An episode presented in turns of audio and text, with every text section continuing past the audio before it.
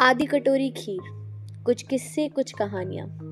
लिखी गई है डॉक्टर कपिल गुप्ता के द्वारा और आज की कहानी है करछी। राजस्थान के सावलिया नाम के एक गाँव में करछीमल नाम का एक किसान रहता था। चालीस साल का हट्टा कट्टा थोड़ा सावला था करछीमल। दाढ़ी मूछ में भी अब उसके सफ़ेद बाल झलकने लगे थे। गाँव में कुल चालीस पचास घर होंगे जिनमें सरपंच का घर ही पक्का था। बाकी घर कच्चे ही थे। गाँव में एक तालाब भी था जिसके किनारे एक बड़ा सा बड़ का पेड़ था। उसी के चबूतरे पर शाम को गाँव की चौपाल जमती थी। गाँव पिछड़ा था। सड़क के नाम पर एक कच्ची पगडंडी थी, जो चार किलोमीटर दूर जाकर हाईवे से जुड़ती थी। बिजली के नाम पर खंबे तो लग गए थे, पर तार लगाना अभी बाकी था। इसीलिए अंधेरा होने पर गाँव में आज भी मिट्टी के तेल के लालटेन ही जलते थे। करछीमल जिसे गाँव वाले करची कहकर ही पुकारते थे, गाँव का सबसे जागरूक, होशियार और ज्ञानी पुरुष माना जाता था। पढ़ा लिखा नहीं था वह, पर घाट घाट का पानी पी रखा था उसने। इसीलिए अनुभवी बहुत था। महाभारत के संजय की तरह था करछी। गाँव वाले उसी की नज़र से दुनिया देखते थे, क्योंकि गाँव में किसी और के पास इतना आत्मविश्वास नहीं था कि गाँव से बाहर अकेला जा सके। यहाँ तक कि सरपंच जी भी शहर जाते थे तो करछी को ही साथ में लेकर जाते। वह तो करछी छोटी जात का रह गया, वरना वह भी सरपंच होता। ले देकर करछी के परिवार में उसकी पत्नी भूरी थी, जिसका रंग भले ही सांवला था, पर नैन नक्श तीखे थे उसके। करछी के बच्चे नहीं थे, इसीलिए घर में कम ही टिकता था। और शायद यही वजह थी, वो गाँव गाँव ढानी ढानी शहर शहर घूमता रहता। ठीक भगोने में घूमती करछी की तरह, और जहाँ भी उसे कुछ अच्छा लगता, उसे बटोर लेता और अपने दिमाग के पिटारे में भर लेता। शाम को वो ही ज्ञान और अनुभव वह गाँव की चौपाल में उड़ेलता।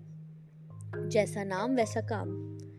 गाँव वाले भी तालाब के किनारे बड़ के पेड़ के नीचे बने चबूतरे पर शाम को लगी चौपाल में लालटेन की मंद रोशनी में करची को बड़े ध्यान से सुनते थे। अभी पिछले मंगलवार की ही तो बात है। करछी पास ही के गाँव में सत्संग सुनने गया था।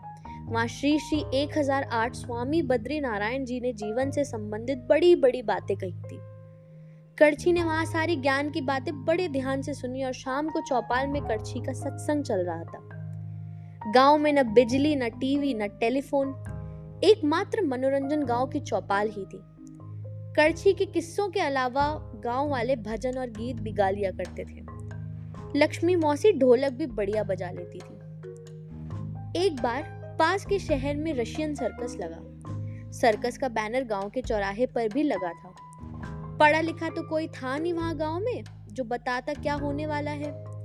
जब जीप में लाउड स्पीकर से सर्कस की मुनादी हुई तो करछी को पता लगा, बस फिर क्या था, पहुँच गया करछी सर्कस देखने। शाम को सब करछी का बेसब्री से इंतज़ार कर रहे थे। करछी भी घर ना जाकर सर्कस से सीधा चौपाल ही आ गया। जब तक सारी रामायण ना गा दे, भूख प्यास कहाँ लगने वाली थी उसको? भूरी को पता था, इसलिए वह भी पहले से ही चबूतरे पर आ गई थी। तो अब करछी ने कहना शुरू किया, ये गोरी गोरी विदेशी लड़कियाँ यहाँ से वहाँ वहाँ से यहाँ कलाबाजियाँ कर रही थी। फिर एक गोरी लड़की तोप से निकली और ऊंचाई पर बने मचान पर उतर गई। सभी गाँव वाले आँखें फाड़ उसकी बातें बड़े ध्यान से सुन रहे थे। फिर करछी ने सर्कस का आखिरी खेल बताया, कैसे एक अकेले आदमी दस दस शेरों को हंटर से काबू किए हुए था। ये बात गाँव के नाई भोला को हजम नहीं हुई कि एक आदमी दस शेरों को कैसे काबू कर सकता है। शेर एक पंजा मारे तो आदमी की चमड़ी अलग और मांस अलग। भोला ने करछी की कथनी पर प्रश्न चिन्ह लगा दिया। ये तो उसके अनुभव और स्वाभिमान दोनों पर प्रहार था। जो कि करछी से बर्दाश्त नहीं हुआ और इस बात पर दोनों में तू तू मैं में हो गई। गाँव के बाकी लोगों ने बीच बचाव किया, वरना नौबत तो हाथापाई तक की आ गई थी।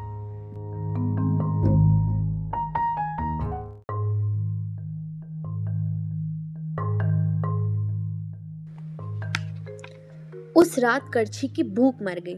भूरी ने बहुत समझाया। भोला तो अज्ञानी है, उसकी बातों को दिल से क्यों लगाते हो? पर करछी की मायूसी कम न हुई।